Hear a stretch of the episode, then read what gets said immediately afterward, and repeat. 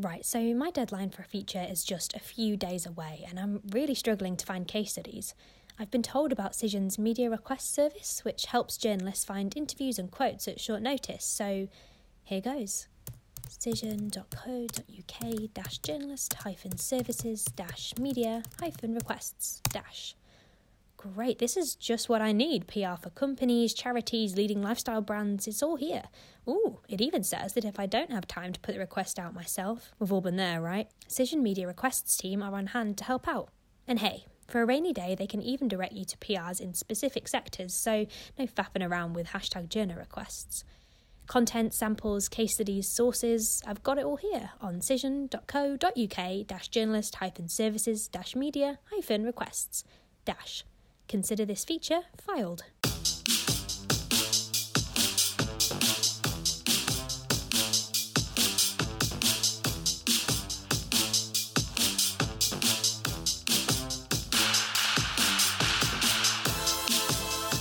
Hello, and welcome to Freelancing for Journalists. I'm Lily Canter. And I'm Emma Wilkinson. We're both experienced freelance journalists, and in each episode, with the help of two fabulous guests, we give practical tips on key issues you face when working for yourself.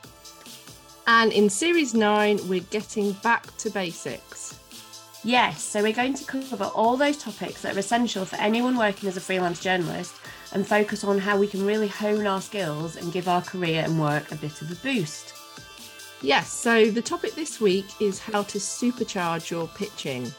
We covered Pitching 101 before, right back um, in the very first series, um, and you can go back and have a listen to that to refresh your memory.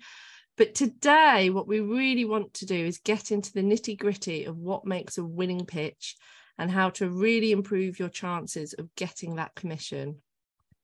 Yes, I'm quite excited. I think I might actually learn something here as well. Before we get into all that, we're going to talk about our highlight of the week. Lily, what's yours? Well, mine is a bit of a non journalistic one, but it's something that's been driving me crazy for the last few weeks. And that is, I've finally managed to download a piece of software that I need. And it has taken me forever and it has been a right pain. But I managed to do it yesterday. Um, and I think it's just an example of one of those sort of really annoying things that as a freelancer you have to kind of try and sort out yourself. But I did it, so it's done. You did, and it was quite handy for me because I needed to download the same piece of software, and you could tell me all the things what not to do. So I just waited for you to troubleshoot know, it all, and then I could just. Yeah, and so I've yes, uh, all those hours I've wasted, and you did it in minutes. So I just swooped in and did it on the back yeah. of your coattails. so yes, so my highlight this week, um, I got to the end of a run of a big there were kind of three or four big features investigations that I'd been working on for quite some time. It felt like a massive relief just to finish them. They were all kind of published at once. It was a it was a really busy time. But then immediately I got commissioned for three more. so I was like, oh, never ending. Um, but I realized that I quite like that feeling at the start when you they've given you a topic and you know it's kind of a really good thing to look into, but you don't actually know at that point what you're going to find mm. or what experts you even need to speak to or where it's going to take oh. take you. And two of them are in a sort of very sensitive area around patient safety and it could involve some quite difficult conversations. But i'm kind of i'm quite excited to just learn a bit more and and get stuck in. So all i have to do now is just find the right people who will who are willing to talk to me about this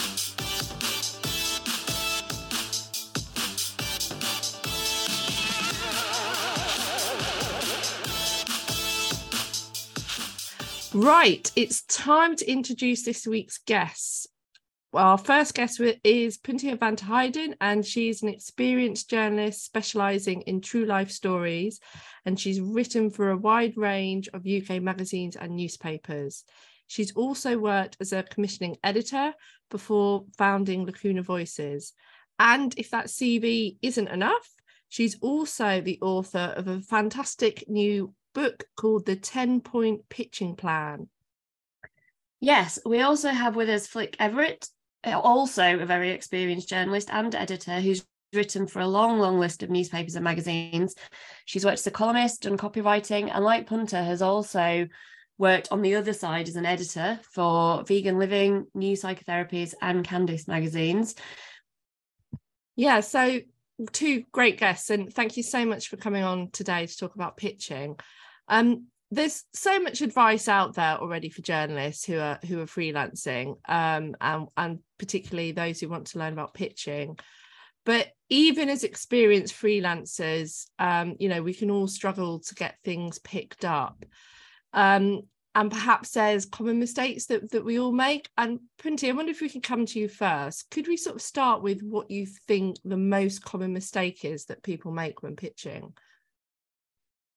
Um, I think the most common mistake is pitching what you want to write rather than what that newspaper or magazine or publication wants or needs.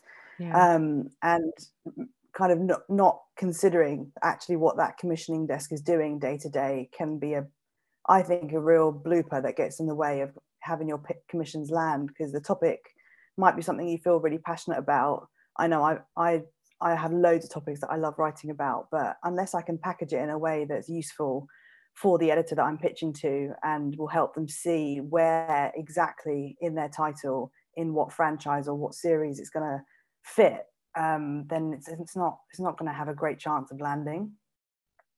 Yes, I yeah, that's so um, kind of spot on because I think we all get those topics that we think this is really interesting. People need to know about this, but we're thinking about that from kind of our point of view rather than the the publication that uh, you want to target. Um, I mean, Flic, I want to ask the same question to you. Really, what's that thing that makes you wince when you sort of see a pitch that's not landed or not been well written?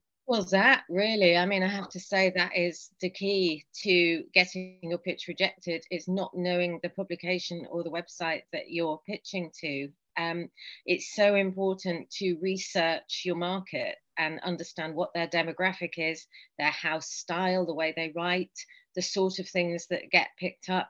Also, uh, one really embarrassing thing is, and I've done this, I think we all have probably, is when you pitch something having not really bothered to read the back issues recently or not read that week's newspaper and find out that there's already been a piece on that very thing the day before or the previous week or in the previous month's issue.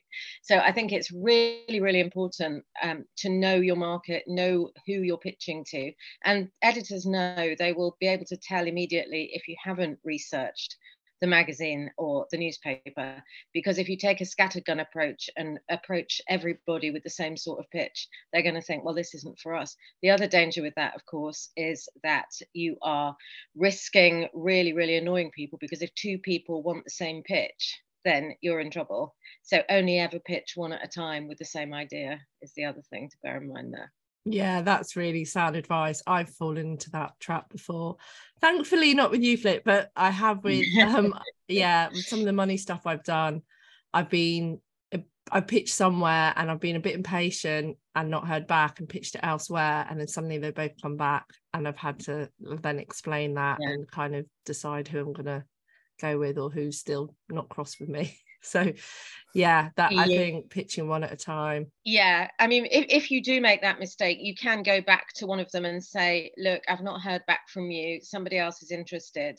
If you want this can you let me know right now? kind of thing. And and if they don't let you know assume that they're not interested. But it is only polite i think to ask and to let them know that you are taking it somewhere else. Yeah yeah definitely. So let's talk about length because um again it can sometimes be a bit tricky to know sort of how long a pitch should be um you know i guess it depends if it's sort of a, a news story or more in-depth feature um, and it can be really tempting to kind of cram everything kind of into that pitch. So punti i mean what what's your view on kind of how long a pitch should be and are there any circumstances where they're going to be kind of on the longer side yeah, I mean, I think I've been guilty many a time of making my pitch too long, um, but averagely, and I did sit and work this out. My pitches are 324 words long. That's the average length, and I've been I'm, I'm annoying like that. I sit and work stuff out, but yeah, 300 words I think should be enough to pitch a story, and I think honestly, you don't need to tell the editor everything. They don't need every spit and cough. What they need is a bare bones and being able to see what what are the cliff notes here? What are the lines that are going to make a cover line or a headline? Um, how is this going to fit on our flat plan? That's the main information they need. And i think there was a time when pictures were called teasers and that's the point. You're supposed to tease the editor with the main information kind of hook them in and if they're interested they will engage with you and ask some more information and obviously that doesn't mean missing out the key stuff and i don't think at all that you should be vague. I think you should be very specific, very concise, but to the point. And a lot of the pitches that I would get when I was commissioning editor or when I was features editor or now with the Lacuna Voices when I'm commissioning daily, um, it just rambles on. There's no central point. It's not clear. It's not concise. And like Flic said um, just a minute ago, it's clear they haven't they haven't read the publication, so they're pitching it in completely wrong format. And so that keeping to the 300 words personally i think it kind of sharpens your brain to stick to the point and make it very clear. And there's no reason that your pitch needs to be this verbose um, flowery dialogue. It doesn't need to be that. It just needs to be clear and to the point. So I, you know don't i wouldn't shun bullet points you know here's here's the cell here's the headline here are the main bullet points i've got case studies it's exclusive here are some pictures and i think the, the, the cliff notes is all you need really Flic, would you agree with that? And and can you think of any examples of maybe of a pitch that's been like, I don't know, a thousand words, ridiculously long? Yeah, I think uh, that the more experienced you are, the shorter your pitches get because when you've worked with editors before, they know that they can trust you. And if you say, I will interview experts, they know that you're going to find the right people. I think if you're less experienced, it, as Punta said, it's good to inc- include some detail of who you might interview, why you might interview them. I also like pitches that include links. So if there's a news peg, say, or it's a science pitch, you know, I have found this new study, for instance, that is worth writing about. Here's the link to it. So you're not copying out vast chunks of text. You're just letting them say, okay, if I want to know more about this, I'll just click here. Um, for me, I think a pitch would be about 100 words 200 words max but that's partly because of what i do. You know i do features they're quite quick uh, a lot of the time for newspapers and editors literally don't have time to read a whole chunk of text to find out where you're going with it. They just want the top line uh, what the headline might be as punter says uh, you know your idea of what what you think the main angle of the piece is and a little bit of information about how you will approach it. Also again if you're new to it why you're the person to write it because think the most important thing to bear in mind after what is this publication and what's it looking for is how much time does this person have? And i think it's very important to remember that editors have almost no time in my experience. You know you're inundated with pr emails every day information people asking when their piece is going in photographs. So i think the main thing is to catch the attention and if they want to follow it up then they can do that quickly. They don't have to plow through paragraph after paragraph to find out where it's going yes i mean if they if they have more questions they will ask you um, I mean, I pitched a news story to the the Times just before Christmas that, because of timing, never ended up going in. But I just had kind of a two sentences and then some bullet points of here are the problems. Here's two case studies I've found. Done. They did have questions, but they called me. The news desk called me, and we just talked through it. You know, you, you've just got to think about all that information that that news desk is getting every day or the editor's getting every day that they've just got to you know they've got they're making a five second decision on everything that everything that they're seeing. So yeah i'm definitely a fan of the the bullet points as well. Um the other thing that kind of when you get pitching guides you and we teach this as well you will hear is you need to give a reason sort of why now for picking for you know why why should we care about this now why should our readers care about this now what's the hook what's the reason for doing it um, I mean, how important is timeliness, Flic? Would would an editor just see through if you'd made up a why now reason? Yeah. I mean, some things, you know, maybe for some things the story is good enough. What would what would be your advice there? Yeah, I think it very much depends again on the publication because if you're a weekly women's magazine and you've got a great case study, it isn't necessarily news pegged at all. You know, somebody with a brilliant personal story can go in at any time.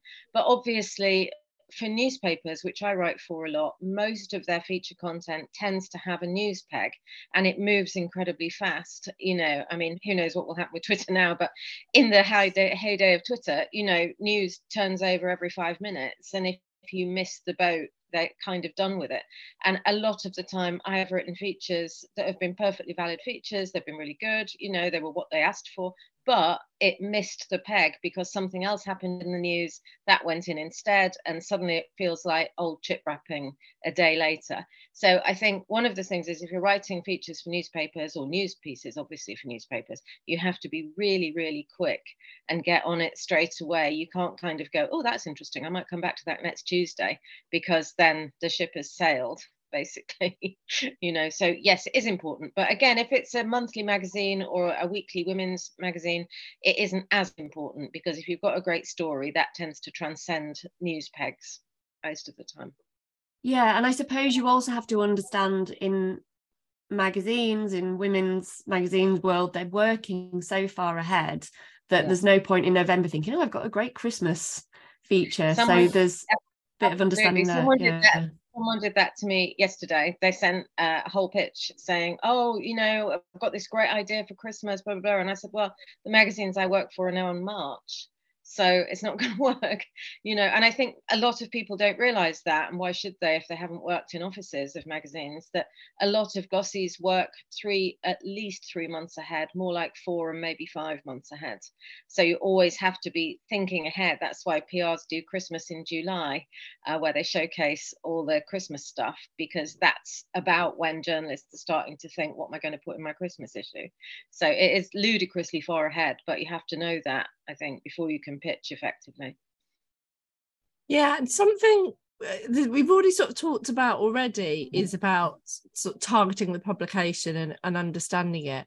But I guess there's also um, a knack to kind of knowing what an individual editor wants because you know there's no one size fits all and some editors perhaps will like things slightly differently um Punti, if, if I come to you, like how important do you think it is to really get an understanding of what an individual editor wants and and how important is that in terms of getting repeat commissions? Yeah, I think it's important, but it, it can it can be difficult if you're working just now with a new editor. You're not going to know exactly how that editor works until you've worked with them.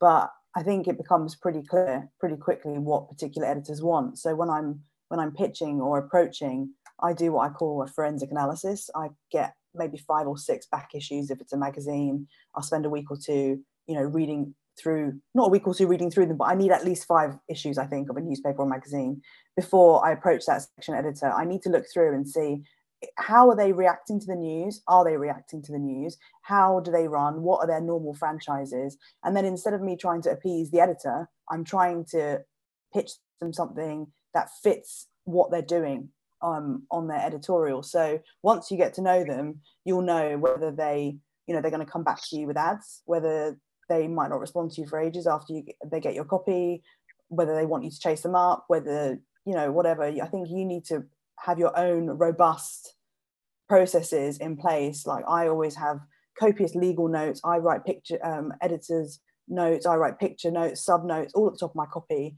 because I don't know what they want, but I know what I want them to know. So I just give them all the information. And so far, in in the 14 years I've been doing it, it's always worked out fine for me. But yeah, it's I mean, editing, writing, pitching, it's all really subjective.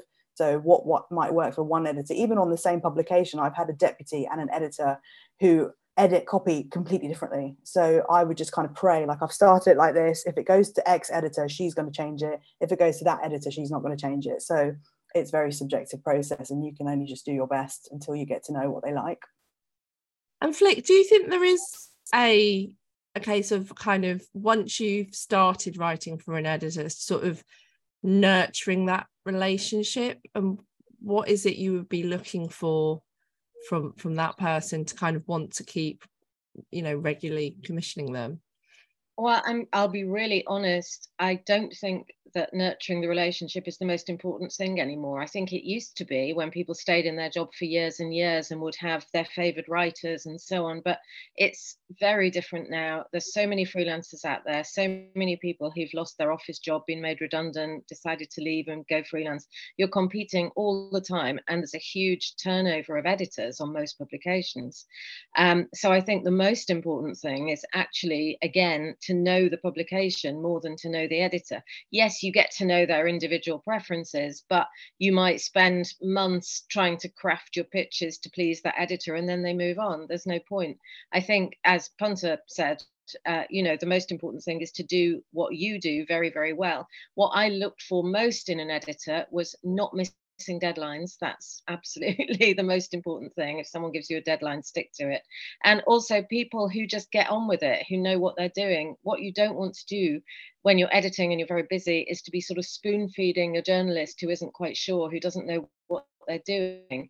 You want somebody who you can say can you go and do this story for me? Interview three experts. We need a case study. And they will go and they will do that and bring back the copy and it won't need much doing to it. That's the dream. So it doesn't matter so much now.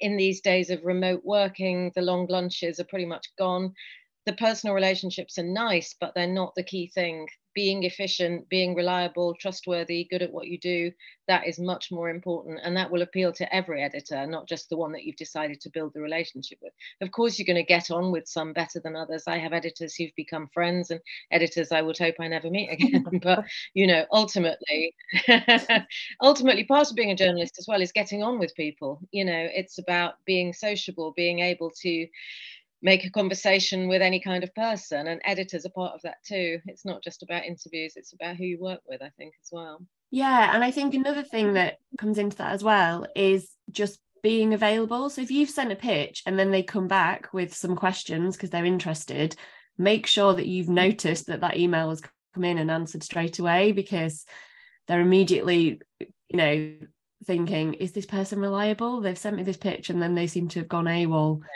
afterwards. And editors have told me that happens more often than you would you would think. So yeah. don't just send off the pitch and then think that's the end of that process. Um, and one thing that we get asked about quite a lot um, in our facebook community for example is about uh, case studies. So if you have a case study how much information do you give away in a pitch? You know you don't want to just hand over the because you know that's something that you've got that gives you a reason that you need to be the person to write this piece because you've got this interesting example. Um how do you where do you find that line between giving enough information that the editor thinks yeah this is going to be a really interesting story and not giving everything away? Punter i'm going to put that to you um, yeah, real life stories is like 90% of what I do. And I wouldn't go more than giving them the first name. Sometimes I don't even put their name in, they don't care what the name is. I just say, I've got this mum of two from Brighton. Here's her story. I've attached a picture. She signed to me. They don't, uh, luckily, I've not been in a position where an editor's kind of like stolen my story, but um, I just make sure that on my end, my editor is tightly, my my interviewee is kind of tightly signed up. They're clear on what the process is. They're clear that I'm working exclusively, and um, yeah, that's that's it. They don't really need to know, you know, like what their full name is or like where they live, other than the region, really, if it's relevant to what you're pitching. And Flic, that's something um, that was mentioned there is something we get asked about a lot. Is um, this idea of sort of editors stealing pitches? I mean, what What's your take on that? Does that happen, or is it just no. coincidence that they cover a topic that you've pitched? Uh, I mean, I, I've been a journalist for 30 years and that has never, ever happened to me. Occasionally, you will obviously pitch something that they're already thinking about, or somebody else has pitched, or an editor has said, Oh, we should do something on so and so. And you will see a cover line and go, oh, That was my idea, but mm. it doesn't matter. Someone once said to me, Ideas are 10 a penny, and they really, really are. It's what you do with them that matters. And if your idea doesn't get picked up, but a very similar one runs later, that doesn't mean they've stolen it. It just means that you're in touch with the zeitgeist. You know, maybe it's a bit newsy and it's what other people are thinking about too. So there's nothing to be done about that. It's just the way it is. People have the same thoughts sometimes. You know, you'll have a rash of novels that come out around the same time with a similar sort of topic. It's just fashions, it's trends. People think along the same lines in the same business. And if they do steal the odd idea, it's not the end of the world because as a journalist, your job is to have lots of ideas. You know, you can't get wedded to one idea. It's it's not important. It's just part of the process of getting work. I was trying to do some quick maths then and failed because if, not, if none of us have ever had this happen, and we've all been journalists in we can probably count in decades, um, then yeah, I don't know that it is actually a, a thing at all. But it is something that people genuinely really worry about. But I think that's I think... because people get very, very wedded to their idea. You know, it, it takes them a long time. When you're first starting out, having an idea is like gold dust, you know, and you think, oh, this is it. This is this is going to break me big time. This is going to be my big my big gig. And if somebody else uses it, it's very painful. But I think when you've been doing it for a long time, you're just like, ah, it's another idea. There it goes. It doesn't matter. You know, you just have to remember that if you've had one idea, you'll have more ideas and not become completely bound to them and not believe that you're the only person who could ever have had that idea. I think it's important to remember that ideas aren't the biggest thing, they're just part of the job. I think part of it as well is that freelancers, perhaps maybe newer freelancers or journalists, will overlook the fact that there are in-house feature teams and news teams paid to literally come up with ideas and they'll be doing it at the crack of dawn so when i was on the mags we used to come in two hours before we were actually due to come in. So we'd get there for, I would get there for 7.45 and do my papers. I go through all the papers and we would have discussed and ripped apart everything that was topical that day, literally by half eight in the morning. So if, if you're not up the crack of dawn and there's a team of really experienced journalists on a newspaper or a magazine, they've already done it. So if you're reacting to the news at 10 o'clock, they've already done it at eight and they would have come up with probably you know better ideas because they've been doing it for so long so i think sometimes when people think that idea has been stolen just as flic said it's not that it's been stolen it's just already been thought of and if if 95% of what you see in the newspapers is news reactive everyone's reacting to the same news it's going to end up crossing over at some point and also you know glass half full you could if that does happen you think oh hang on i pitched the idea then just take it as a sign that you're on the right lines. You're coming up with ideas that are actually publishable, um, and move on to, move on to the next one. I would say. Um, let's let's talk about this uh, idea of how many times you should chase um, a pitch once you've sent it, because obviously things can get missed. So many things are you know coming in. I have this with editors i work for really regularly and it, they didn't answer something and you think that's a bit weird. I would have thought they'd be keen on that. And you chase it and they it's just oh i meant to send you a reply. I completely forgot.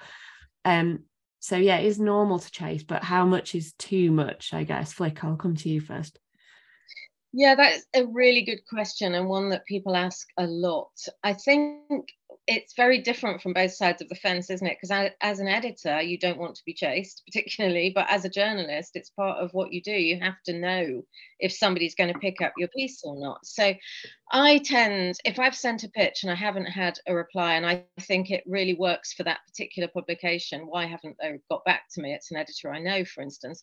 I might leave it a couple of days if it's not massively newsy and then just send a quick line saying, just checking if you've seen my pitch because you know uh, the news cycle is going to move on and I might need to pitch it elsewhere. And if they don't reply to that, I think you're free to uh, pitch elsewhere. If they do, you know, they might say, "Oh God, I didn't see it. You know, I was so busy, or I was." What I find at the moment, particularly since the pandemic, as well, is that people work from home a lot. They're busy doing other things. Their kids are crying, the dog's barking. You know, they're much less focused than they used to be, actually.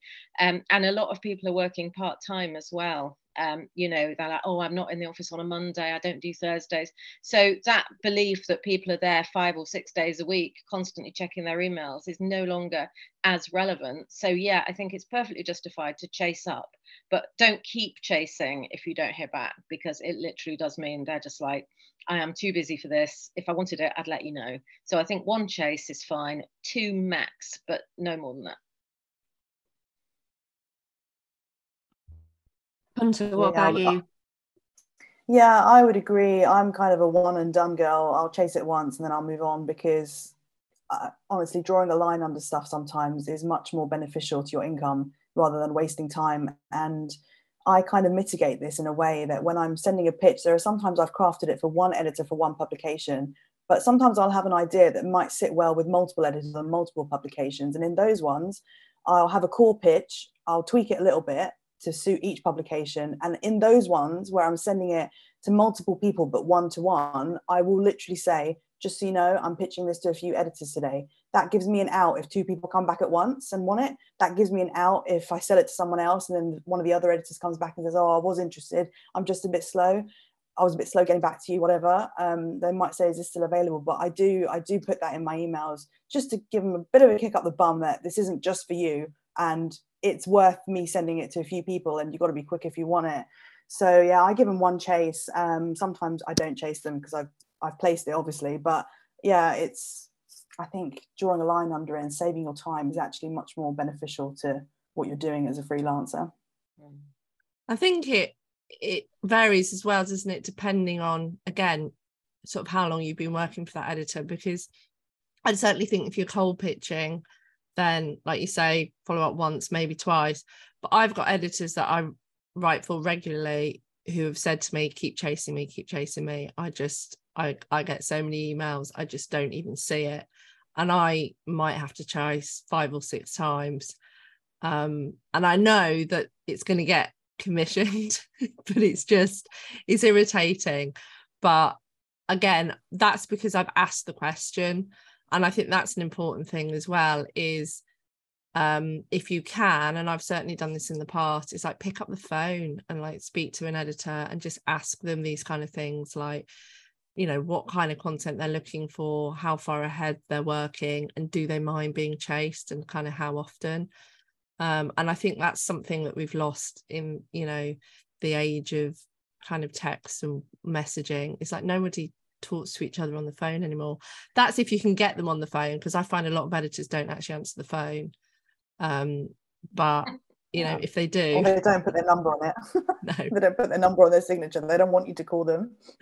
no, and, and that kind of brings me nicely on to the next question because one of the hardest things I think when you're starting out is finding the right person to pitch to, um, and knowing if someone is actually a commissioning editor or not. So I just wondered um, if you had any kind of perhaps sort of insider advice from the sort of um, commissioning editor point of view on like how do you find the right person to pitch to because it's not always obvious. Flic, what what do you think? What what's your kind of tip?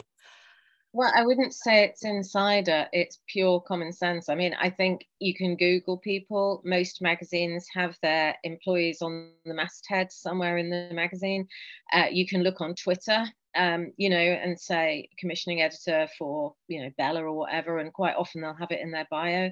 Or you can ring up the switchboard, but that would annoy them if you did it all the time. So only do that if you're really desperate. Uh, but there's always ways of finding people and i think i don't want to sound too like a headmistress but i think part of being a journalist is being good at research and being able to find someone. And one thing that really puts me off using a writer is if they are pretty much incapable of doing things for themselves you know, and they're constantly asking questions and they're like, oh, I don't know how to do this. Oh, can you tell me who's this? And I think, no, that's your job. You know, part of the job is finding who to pitch to. Um, but again, most people will be somewhere on the internet with that information. You know, it's not that hard to find.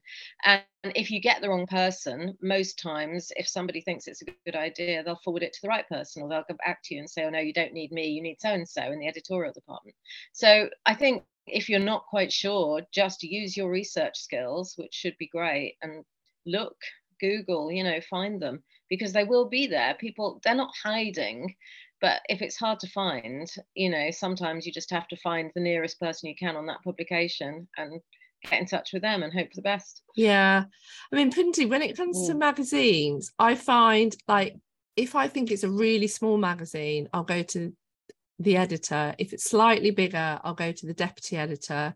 Sometimes there might be a commissioning editor or a features editor, but it doesn't necessarily say anywhere. Like, especially I find for specialist magazines, maybe it's different in mm. women's magazines, but is there kind of a hierarchy in terms of like who you should be pitching to?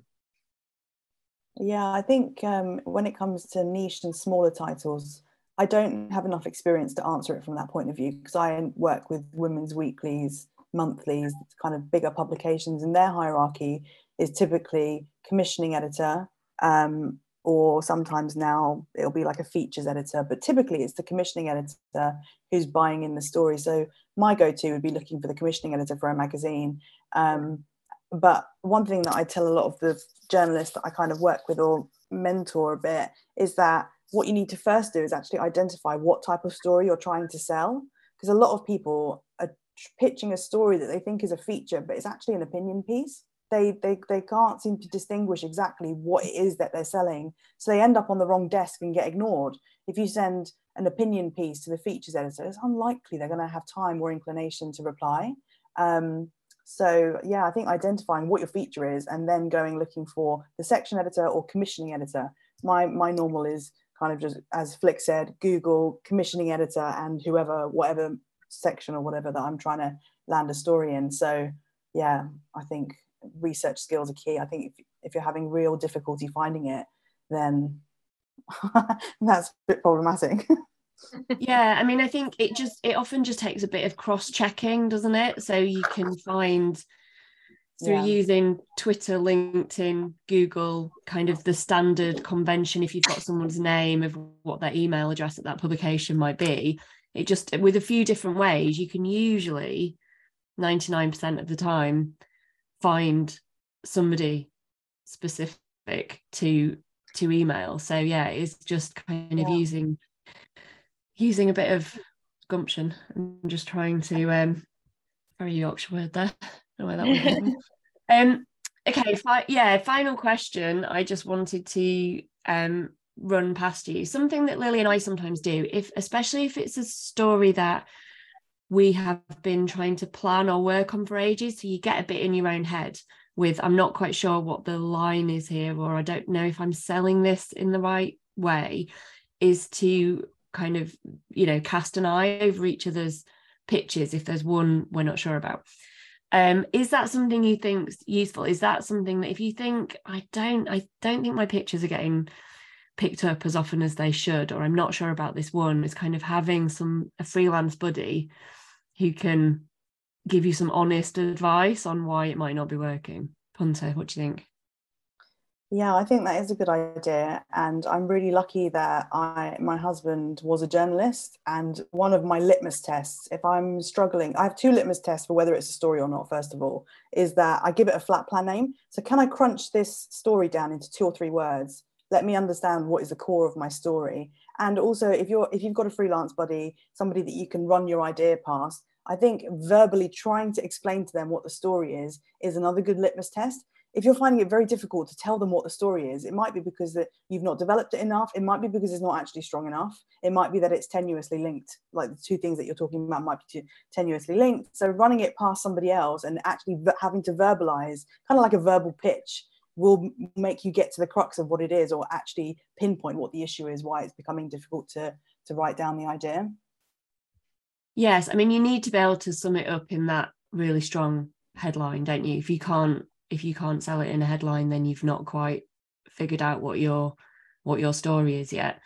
It's like do you ever kind of you know say i'm not quite sure what this story is and bounce ideas off of the journalist freelance buddies. You're just too experienced yeah. now to need to do that. Well it's not that it's just i've never ever done that. Um it's just not part of how i work you know i kind of i'm so used to working on my own. Part of being a freelance journalist, a lot of the time, is just being by yourself, living in your head, you know, with your little friends in your computer.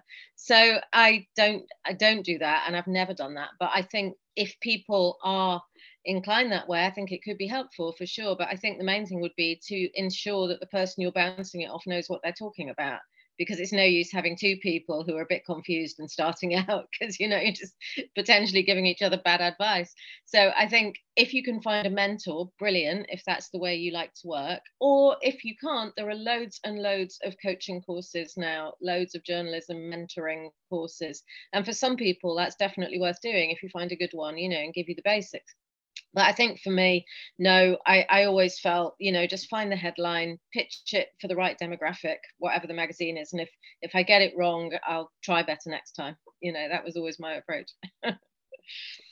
yeah, and I think it does really vary, doesn't it, on the person and the level of experience and, and how you operate. But you know, there's kind of more than one way to skin a cat, as it were. So um yeah, I think, you know, both those approaches are really good. Right, I think we're gonna round up, but I think what we'd like to do is ask you both for your kind of top tip from our kind of discussion today, like one kind of takeaway piece of advice that you would give to our listeners. So, Flic, what would yours be? Well, I think it has to be research the market that you're pitching to. That is the key. And that's what you have to do with every single pitch. Some magazines even have a media pack that you can order that will tell you all of that.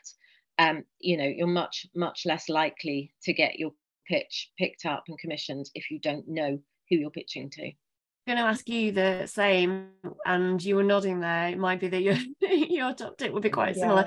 Yeah. Um, but yeah, what's the one sort of takeaway? See see if we can think of another takeaway from today's episode. Yeah, Flic definitely nailed it. That's the top one. But I think um, reading the publication that you're trying to pitch to, not just once, not just one article, but you know, try and pitch to the art the publications that you're actually fond of, the ones that you read. You understand it more. You understand and you've learned the nuance of how they react to things, how they run stuff. So um, pitching to something to a publication completely cold, not having any idea what they do really, just because you want to see your byline under that title, it's it's gonna it's probably not gonna work. So Flic nailed it with the research. You know, do a good analysis of what they're doing and uh, make sure that your story is strong enough. Sometimes pitches don't land because they're just not strong enough and it's a reality we have to face and drawing a line under it and moving on to the next idea is is absolutely fine. You don't have to flog a dead horse basically.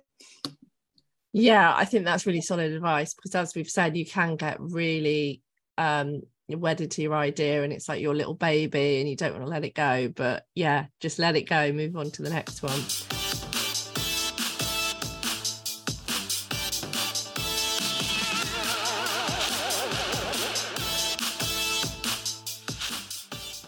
Fantastic. Okay, as part of our way of sharing the freelance love, we would like to ask both of you who is a freelance journalist that's recently um, caught your eye, um, someone that's you know doing really good work or that you admire. So, Flic, who's your sort of freelance recommendation? Yeah, well, it's difficult because obviously a lot of my friends are freelance journalists and I think they're all amazing. but I'm going to say Leah Hardy because she's a health writer primarily. She writes about all kinds of things, but she's I've worked with her and she's a friend of mine and she's incredibly accurate. Her research is just impeccable. She recently uh, had breast cancer and wrote about that, and I think it helped a huge number of people. Um, and thankfully, she's been given an all clear. So fingers crossed she's okay. But no she is um, extremely assiduous and extremely good writer and she researches brilliantly. So i would trust what she writes as well which is really important in this day and age you know because there's so much rubbish shared online. I think we really need accurate writers who know what they're talking about. Yeah absolutely. Very good reason for a recommendation there. Uh, Punteha, same question to you. Who would you uh, shout out as a freelance recommendation uh, there's a kind of multimedia freelance journalist called Isabelle Jani-Friend, and she is, um, I would say, like quite new. Like she's been around for maybe a few years doing this for the Nationals, and she she is chronically ill. Uh, she has cystic fibrosis, and she does so much kind of social campaigning, social um, pieces that are just really important to people like me who are chronically ill, people who have disabilities, and I think what she's doing in the face of actually a lot of hardship. Um, I think she's amazing. And whenever I read one of her pieces, I just think like, wow, that was such a worthy read. That was such a good job she's done there. So I think Isabel would be be the person that I would say. Fantastic. Yeah, another brilliant recommendation. And we'll put some links um, to both of those people in our show notes. So um, our listeners can go and check their work out. Fantastic. Well, it's time to bring the episode to a close. Thank you both so much. There's been so much useful advice there, and I think our listeners are going to be running off to refine their pitches right away. Absolutely. And do look in those show notes because where um, there is a, code for discount code for the 10 point pitching plan um, and a link there as well. Um, if you want to make more connections with other freelancers, come and join our Freelancing for Journalists Facebook community of 5,000 members. And uh, whilst it still exists, we're on Twitter at Freelancing4, and you can also follow us individually. I'm at Lily Canter.